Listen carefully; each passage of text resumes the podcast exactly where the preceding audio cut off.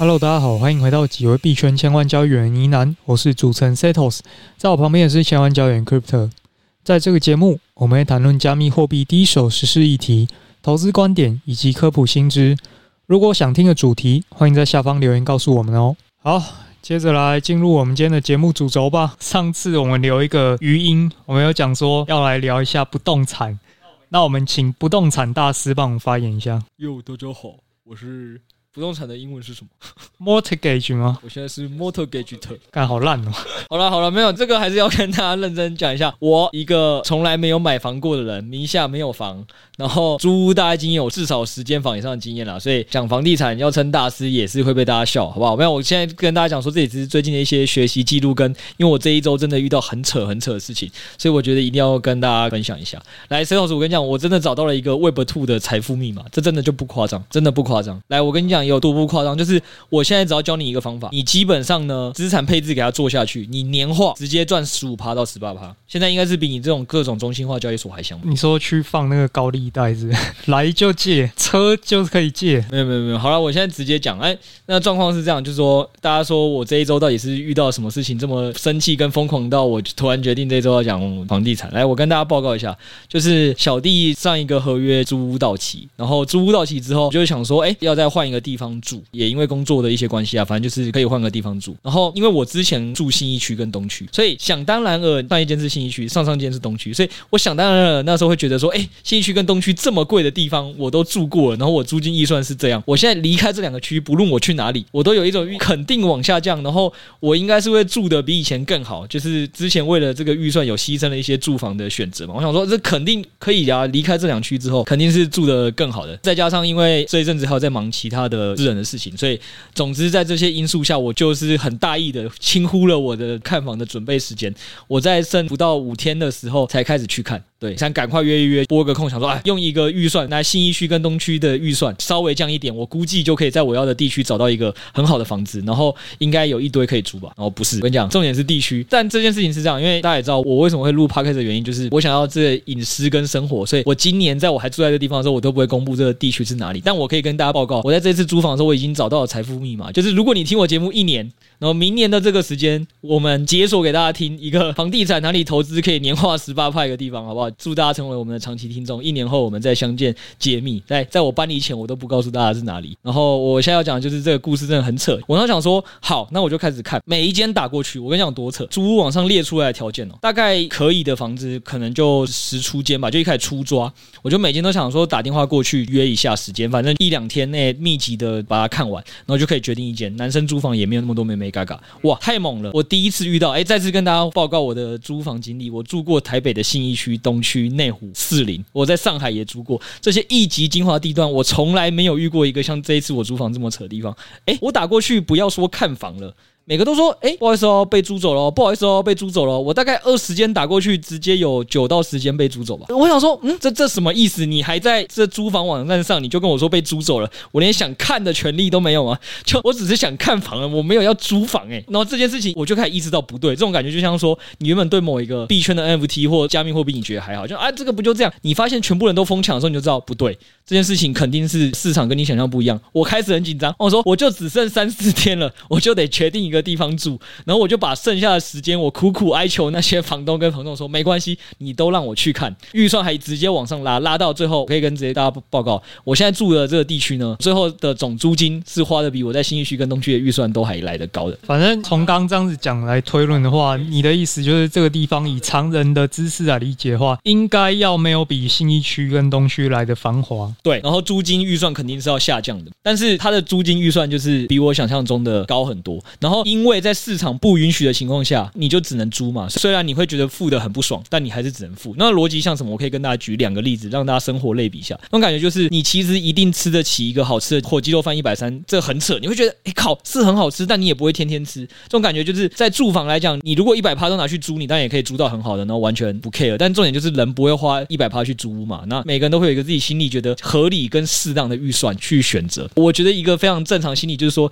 我今天拿信义区跟东区这两个地区去对比，怎么可能会有一个地方需要我出更高的预算？但实际上状况就是没有，你就是这么弱势。当这个市场你是所谓的租屋，这时候就是类似一个买方市场，你这么弱势的时候，对方不论端出什么菜，你都会需要租。这是一哦。那我来跟大家讲第二个举例更生动，就这种，你知道台北有个地方租汽车的车位，停车费很便宜。就我可以给你一个概念，如果你今天在东区租，因为我之前有去查过，就是那时候有去问过，因为我有在台北是有车的嘛，那个东区的停车位那时候基本上平面的啊，五千六千跑不掉一个月。已经跟一个可能南部的搞套房的价格差不多了，但台北有个地方其实也想象中算繁华，但是它租金不太贵。要繁华，然后车位租金又不太贵，淡水是不是？我直接公布内湖跟南港。然后我跟你讲，有到多便宜，就是一个月两千五左右是找得到平面的。可是那边都是一些精华的什么上市贵吧？内湖工业区感觉上班的人很多，一定贵啊。对啊，但是我就说它停车费居然只要两千五。呃，我不敢说每一个啦，就是现在不要一堆内湖的听众又留言说靠你租给我，没有，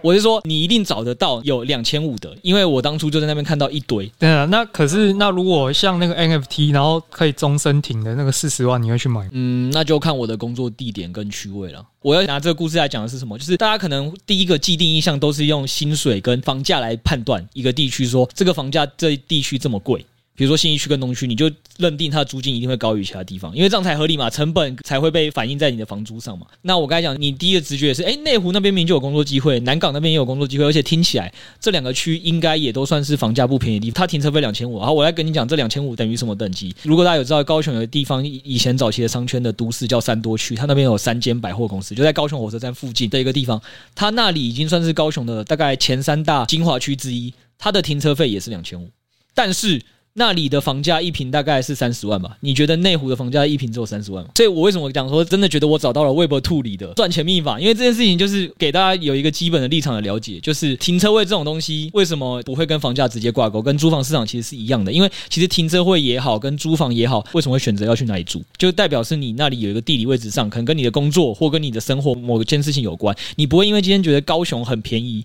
或者是屏东很便宜，你就在台北工作人跑去买高雄跟屏东房子，对吧？等于说。有些地方反而你如果真的有抓到一些诀窍，某些地方它全部提供跟也是卖方，就市场就长这样。你这买方你就是只能很弱势的选择要租还是不租。那反而是可能在内湖那边的买车位的那些人才会觉得靠，这根本就是个买方市场。一平六十万的地，然后我现在租你一个停车位两千五，他超不爽，他租金投报率很差。所以这事情就是全部综合跟大家讲说，其实租房这个市场的买卖方的强弱势，很多时候真的是跟当地的可能就业啊、交通啊各种东西组合有关。的，你一个人可能过往不会有那么多经验，不像可能股票投资，你可以网络上查一堆作业，很多东西就是你当下实际去田野调查、探勘之后，你才会发现说，哎，什么高雄王、台南王，他就是会比你知道哪些地方更适合租，哪些地方更适合投资，所以这绝对是我们股票圈以前很常讲一个术语，这个绝对有超额报酬存在，因为你有很明确的知识跟技术的护城河，你有那个地缘性的优势。你知道我当下感觉真的是这样，因为大家也知道我本来就有说我要买房这件事情，我生气的点就在这。一是我就想说怎么这么扯，几乎租都租不到。然后后来反正就是我折腾了好几天，然后最后终于租到了。然后也真的无奈到预算我开到比新一区跟东区还高，终于住到房子了。然后租完之后，全部一切都稳定下来之后，我才想说好，我来实价登录看一下这个地方的租金能贵成这样，估计。房价也肯定不便宜哦，不算不知道，一算吓死人。这里的租金的投报率，我刚才已经跟大家讲了嘛，十五趴到十八趴。大家可能想说，哎，怎么这么扯？不可能，肯定会被新闻报。跟大家讲，那逻辑是怎么样啦？就是说，它的租金大概年化真的只有两趴到三趴，确实是不高。但是为什么我刚才说二点五趴到三点五趴？但为什么会变成十八趴？原因是这样，因为那些拿出来在这市场租的房子，可能都是五年屋到十几年屋，所以这些东西在银行是可以贷到八成以上贷款的。只要你的本身的工作能力没有太大问题，要贷八成肯定是可以的。然后在这个情况下，我刚才讲了，年化二点五趴到三点五趴是拿原始租金去除上整栋的房价。但如果你有银行跟你借这五倍杠杆的话，那你是不是原本的资金只剩下原本准备的五分之一？一开始就十几趴，你只要付得出头期款。你要这样想，sales，，你付完头期款之后，年化假设用十五趴算给你听，七年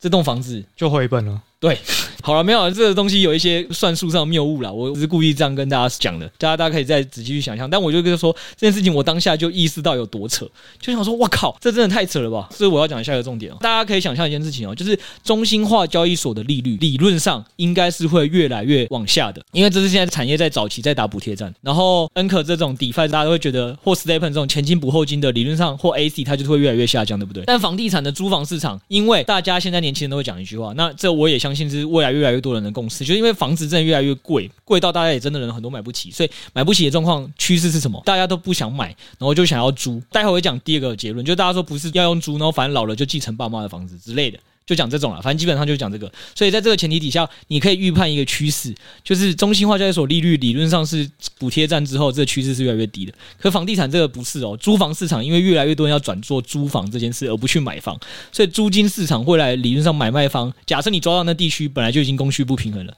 理论上，只要他那边产业什么不改变，越来越多人要选择不买房，那只会越来越严重。也就是说，我我这租房的人会越来越弱势。然后，因为有通胀率的关系，他每年还可以借机调涨你租金，一两年调涨一次，一两年调涨一次。这个看起来跟 STEPN 或者是加密货币中心化交易所对比，如果你真的有办法找到的话，去一算，你是会觉得说，哎。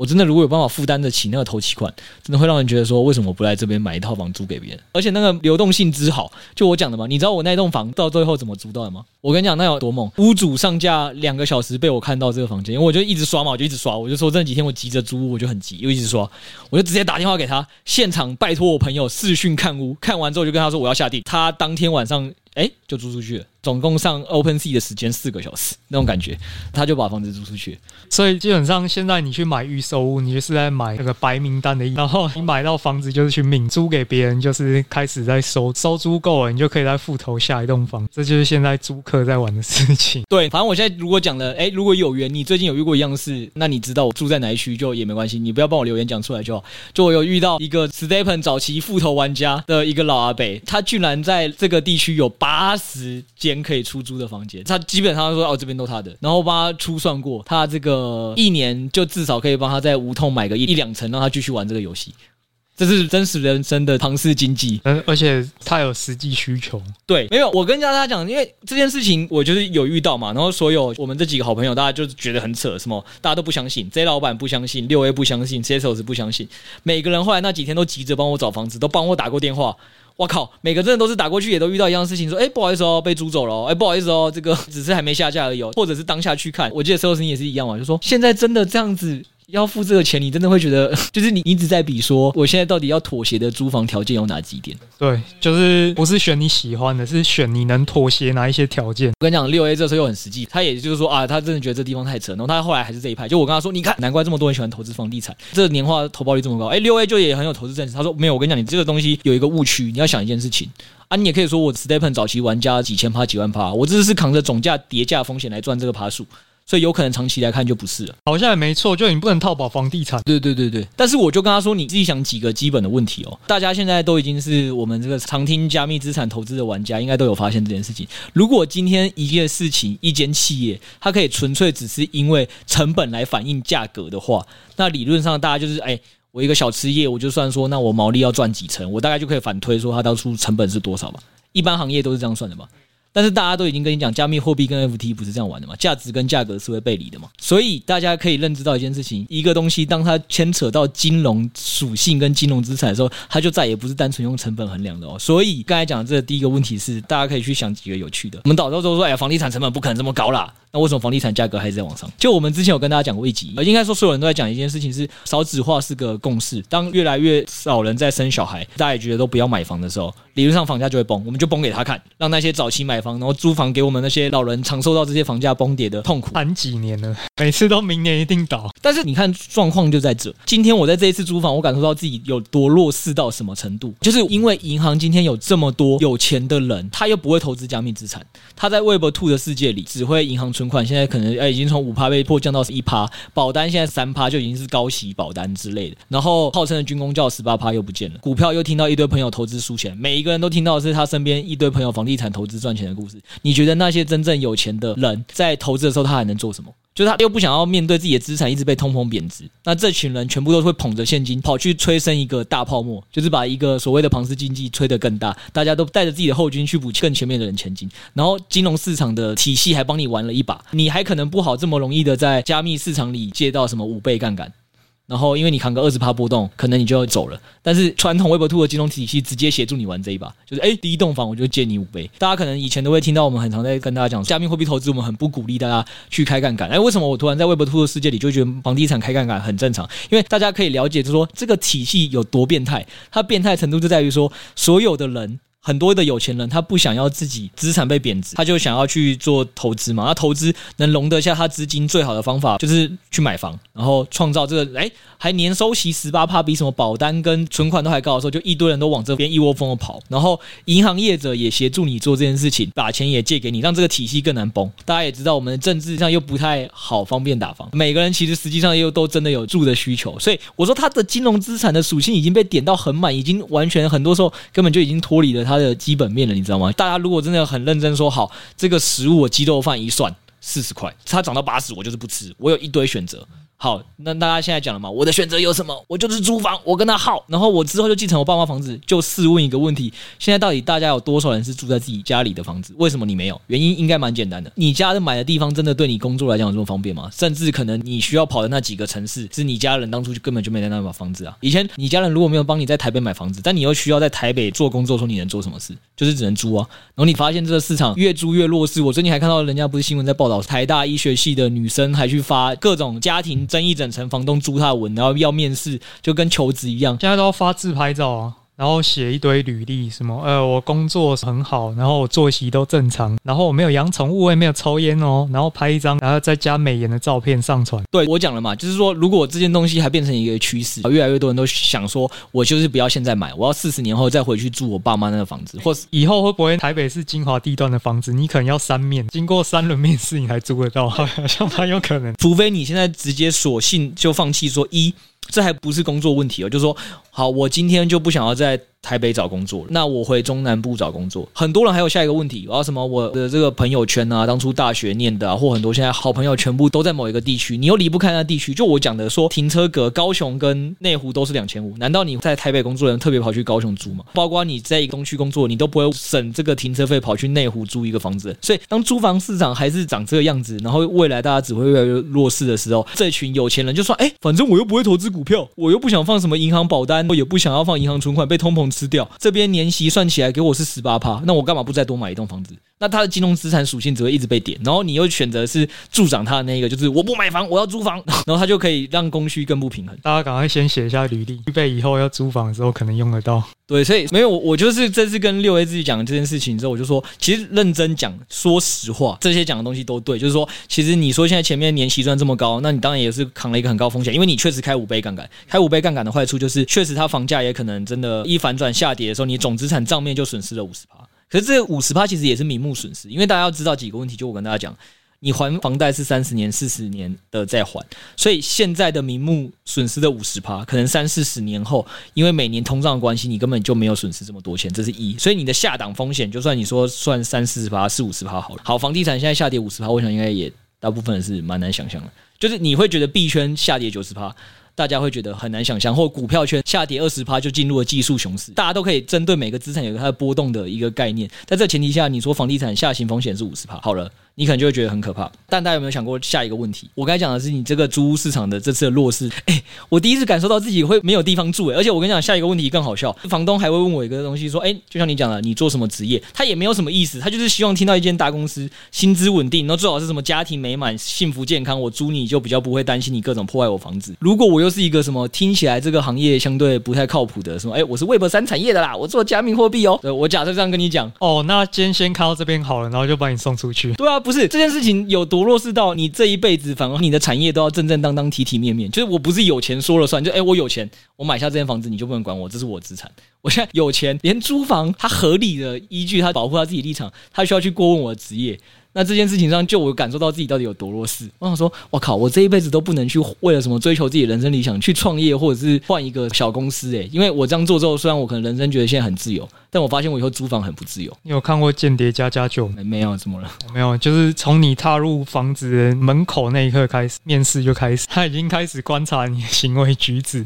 对，我跟你讲，这真的是我这次很深的体悟。然后大家就可以想一个很基本的问题是：大家可以说 NFT 可能它没有基本面支撑，它会下跌，它就是一个庞氏骗局，肯定要破灭。Staple 你可以选择不玩，什么加密货币你也可以选择不投，哪一只股票你都可以选择不投。人一生要么一定要买房，要么一定要租房，你总不可能有这两个选项以外吧？可以租公园啊？我不知道。不对，我知道，所以我这一件事情上，我也是我深刻感受到自己有多弱势后，我就跟我六爷讲说，我完全有觉得有可能，就是未来这个房地产不一定会再上涨，然后也有可能房地产会下跌五十趴。但光这件事情后，我就会发现，不想一辈子人生这么弱势没有选择的情况下，我一定得买房。就是我讲的逻辑，就是说，你看我现在这个年纪租房可能还没问题哦。我到时候六十五岁退休，举例，然后那个时候房地产已经涨上天，我已经买不起了。假设啦，现在不知道，那未来就两个结果嘛，一个就是跌，跌就是五六十趴、七十趴；一个就是涨，不知道这个银行体系跟这群有钱人还要把它推到什么境界，我完全不懂的状态。就跟大家会去想说，哦，你拿猫的 NFT，有人还是会觉得二一三一很贵，这二一三一就是市场价格决定的，不是我们自己赋予它这个价值。但是当你没有办法付的时候，你也是只能看着这价格很贵，说你很想进来，你进不来。那就跟我超想住信义区东区，我觉得生活经验超好，我可能就会觉得我付不起一样。就是我跟六爷讲说，我觉得人生。很恐怖的点就是，当你认清你要不这辈子买房，要不这辈子你得租房，但租屋市场又让你这么没有选择的时候，你想住的那些地方就跟那些大公司一样，这辈子都需要你面试。然后你越老，你的面试的竞争力越弱。就是诶，二十几岁的年轻小伙子来跟我面试啊，我现在六十五岁，呃，我有很多存款，租我好不好？他怕你租两个月就变熊仔呢。对啊，你懂那个弱势程度吗？我理论上只会未来的工作是越来越没有像现在这么好，年龄上的状况看起来也越来越不被这个市场所喜欢。然后还要去跟一群人竞争一个很好的生活机能，那我不是很痛苦？所以对你来讲，就是买一间房子，买一个保险。对，其实对我来讲，他现在就是买一个保险，因为我的看法是，当它下跌五十趴，那也顶多就是我资产缩水，但我承受得起。但它如果每个地方都给我再涨五十趴，它不是直接涨五十趴，它是总价涨了五十趴，那那个总价可能是你原本就需要放大五倍杠杆才买得起的，那个已经是你怎么追你都追不上的压力，那个才是我觉得对人生最难的无形压力。这是一个。然后大家可以想另外一个问题，NFT 大家都可以说啊，这个赋能如果不行，或我真的觉得状况不对，，B 的时候状况不对，我就抛。那通常有一个原因是你手上也不会只有一个 NFT 跟一个币，你人生卖掉这栋房，你还是得找另外一个地方把这栋房买回来，或去租一个房。就是我刚才讲这么多的体制的构面，让它的金融属性已经是被点满了这么大的庞氏经济一个共犯结构，这么多人都不知道能不能把它戳破，用一堆租房的刚性需求去把它撑起来。然后再来第三个点就是每个人很难会有两栋三栋的时候，你要怎么说卖就卖？就是这这又会出现下一个问题嘛？大家都知道 NFT 的价格是怎么被决定出来的。流动性越差的东西，只需要有人卖那一栋，那一栋有成交，NFT 价格就值那个价。房地产的共识跟筹码就是这么凌乱，因为每个人就只有那么一栋，有十栋的我们不讨论。但你可以想有一个问题，有十栋的人，我刚才跟你讲的那个阿贝，他发现一栋让他赚十八趴、十五趴，或一栋就赚两三趴就好了。你这中间涨涨跌跌，对我来讲，人生能有什么影响？资产缩水了五十趴，哎，今年我又从这个小伙子手上又赚了钱，哎，再去买一栋下跌五十趴的无限摊平。对，有钱人真的一直跟你玩他新的现金流无限摊平，然后你就会发现，靠，他早就号称回本了，这是一。然后穷人就只有一栋，那一栋房子的涨跟跌，他也没办法好决定出售不出售，没有这么多选择，所以它流动性就差，流动性差，价格就很容易往上涨。银行体系又帮你炒，政治体系也不会帮你说什么。然后这又一堆现在年轻人的时下观念就是，我要租房，我不要买房。但是这件事情你要有选择权，也是等你，除非你家上辈子有机箱，就是帮你买在信义区或东区或某一个你现在工作地点旁边，你才会觉得你可以这辈子都 住家里吧。不然你还不是某种程度上牺牲了某个选择，比如说啊，我每天通勤两个小时，这也是一种选择。但很多人如果不是跟你这样做，他就要住在工作地点附近，那边的房价，这庞氏经济就很难被戳破。听完这一段，不是要先存钱买房，还是要我 OK 你先买？我有看到赖群群友也是有人就提醒我说，哎，听说 Crypto 想要买房，然后提醒我一下说，可是看起来这几年景气都不会好哦，那这样子可能投资会赔钱哦。没有看一轮发现现在好像是牛市。没，不是那个问题。我的其实最终的逻辑就跟大家讲的是，那是每个人对自己人生风暴比的衡量。就是我其实买那个房，我觉得就是一个迫于无奈。我的这一生就是有一个住的需求，那我这一个住的需求到底能用多少成本完成？那我也只能选择就是这样做，就是租一辈子是一个选择，然后买也是一个选择。那如果我现在买，我负担得起，就是我一个很大成本丢下去而已。就是我不会去问说，这汽车买完了我贬值了，那我要不要买汽车？家里有需要这个交通，我就是只能买。那我对自住有需求，我就是只能买。而、啊、我就面向是自住的另另外一边租，我就。看到那个市场，感觉越精华，越被大家抢的那个地方，感觉就要跟什么考什么明星大学、面试台积电一样这么辛苦。那我实在是觉得，还是早一点买完，就是人生还比较早解脱。就是它是一个不得已的选项，对我来讲就是这样。那它跌了，就我讲的，它的下跌的风险就是那样。我资产缩水下跌，我就是靠其他地方想办法努力赚回来。但是如果万一不小心要上涨呢？那个风暴比我承担不起，你知道吗？不然就是要把自己打扮的漂亮一点，找一个有钱的房东阿姨。啊，真的真的，这集是很真的实际跟大家分享。因为住这一个人生这么重要的刚性需求被点成金融资产的时候，你就是那么痛苦。从流动性的角度，大家可以想象成跟 NFT 比起来，每个人手上真的都只有一个 NFT 的时候，就是我们帮大家总结，手上只有一个 NFT 的时候，它这个 NFT 就很多人没有办法说要卖就卖，那这市场上能供给的就可能会很少。每个人可能还有各种理由说哦，NFT 可能不卖我就无法赚资本利得，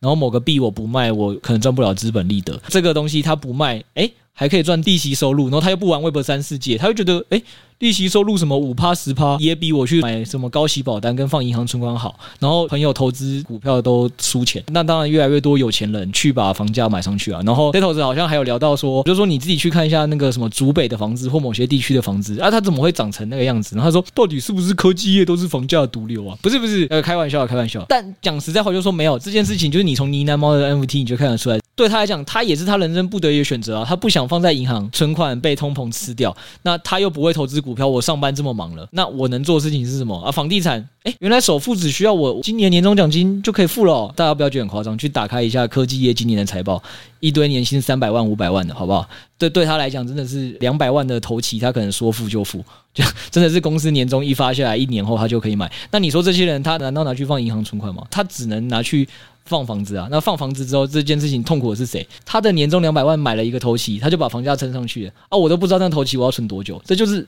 人生就这么不公平。反正各种机制的设计就是会让钱自然的往那边流过去。对，然后就算他最后真的往下了，那又怎么样？就是他往下了，我也没办法去预知这个不确定的风险啊。就是少子化这件事情是。大家都会讲的一个基本面，当这个基本面久了，在产业都是共识的时候，我们上期就跟大家聊过，其实建商已经用了一堆方式在解决这个问题。包括我这次租房，我也看到一样的问题，就是为什么我说我们这边的房子会比新一区跟东区贵那么多？因为新一区跟东区房价屋龄就是老，然后很多是硬隔，但这边他们就是投资了一堆，全部都给你的是新房，屋龄相对较新，可能格局较好，坪数较大。为什么？因为建商还是要收到一样高总价才有利润嘛，所以他就只能针对这个市场少子化原因去，以前卖四房的产品，我现在改卖。三房改卖两房，改卖一房，他也都会针对自己的产业去做一个变化，去做调整。逼不得已是他在他为了他生存调整的时候，能出现在租屋市场里的那些物件，你最终就是会受你的工作地缘性跟你的朋友圈地缘性的牵制，然后你就只能默默的。就我刚才讲的那最后问题，我也知道我现在吃的鸡肉饭比之前吃的好，问题是我没有想要吃一碗一百三十元鸡肉饭，我走了一百间店，全部都只给我卖一百三十元鸡肉饭，我吃还是不吃？人总还是要生活的，对。就是跟大家今天分享，那最后给大家一个结论啊，就是一年后如果你还有在听我们的 podcast，那时候我搬离的这一区，我就会跟大家分享说，哎，是哪里有这么一个财富密码？而且我要先跟你讲，给大家一个概念，这个地方目前的房价，它的头期基本上，我觉得是我们的听众大部分的人努力一点存。或有些人可能不用很努力就存得到的，就是 Setos 就是绝对有能力买的，只是他现在他比较厉害，因为他投资 Web 三的币圈，他觉得年化十八趴不够看而已，不然 Setos 也是付得起头期来玩这款年化十几趴游戏，是是玩得起，但是我觉得要玩这个玩法的人，他可能资产要大到可以成为他配置的其中一环，不能是全部。对，我那时候也是跟六 A 讲这个概念，我就说你这个概念我都认同，也都对，问题是你要想，就是我刚刚讲那些嘛，那些真的有钱的人。对你来讲，买房地产投期或总价是你人生很大一件事情，所以你才这么慎重。对那些真的有能力把这个房价推高的那群人来讲，他可能就是他资产配置里的五趴十趴而已，那赔了就赔了。然后就是这些人帮你把他房地产撑高了啊！你要怎么骂他，永远都没有用啊！好了，这真的是跟大家讲，我之前本来就对这个不动产有一些了解，再到我这一周找房之不顺之痛苦，发现自己之弱势后，我就再次更坚定的告诉自己，明年我一定会买一栋房啊！这栋房真的不是为了投资，只是为了这个。人生住的保险需求，就是他房房价下跌了，我还是有地方住；房价上涨了，诶，到时候我真的要转屋换屋的时候，诶，我的房子也跟着涨了，我就是也可以平行换到一个我想要的地方，或我贴的差价比较小，我人生又能负担，对吧？下一个问题是我去买的地区可能不一定真的是我工作的地区，但是一个我熟的地区，就我目前要买的是我居住地的地区，跟我工作地点是差蛮远的，但因为我居住地的地方我更熟，就我刚才讲说，它就有所谓的地缘性的优势，你知道哪些地方可能价格相对被低估了，你一算这个租金投报率就高。我拿这边的租金就可以让我在我的工作，比如说在台北租金的时候，我就有一个类似补贴的感觉。我在台北可能租金要花两万块要租房，或一万块要租房的时候，诶，我另外一个地区每月有另外一个人帮我缴房租，呃，八千一万，我在居住的成本就没这么高。对我来讲，我在另外一个地区住房多加那价格，就是可以想成是我为了这个方便性跟机动性所付出的一个溢价，算是一种套利吗？对对，就是降低你的总成本啦。然后大家可以想一个有趣的问题哦，大家现在压力都很大，原因就是那栋房。如果你可以不用付租金，或者是你你的房贷都还完的那一天起，你就算月薪只有三万四万，估计其实你在台湾还是不会活得太长。那三万四万再加上你要存钱买房这件事，或你要未来存钱租房这件事。就只会越来越累，而且你发现全世界这样跟你玩的这个竞争者，每个人都要开始跟你玩面试。诶，我这个工作有多好，请请录取我。全部人都转往租房市场的时候，你就会发现你自己有多痛苦。然后通胀可能还在把租金往上带。这集真的是跟大家分享了，好不好？然后期待大家一年后还有听我的节目，我就跟大家分享在哪一区。好，听众可以留言一下，你是租房派还是你是买房派？或者你有认识一些单身的房东阿姨，也可以介绍给群友们认识。今天这一集就我们聊不动产聊到这边，希望对大家有点帮助。那如果你想收听更多内容的话，欢迎报名我们订阅 Podcast。每周一次深度的项目解析以及投资实战，还是要回到币圈来哦。我努力赚钱买房或租房哦，都可以。那我目前还有公开赖群 DC 群，欢迎入内一起交流投资观点。以上链接都会放在资讯栏。那我们今天就先聊到这边吧，记得帮我们五星好评。先聊到这里，好，大家下次见，拜。等一下帮大家打打鸡血。你看我跟 J 老板就是靠数位资产追上了房产的涨幅，大家在这个市场里努力还是很有机会的，好不好？给大家打打鸡血，拜拜，人生还有希望。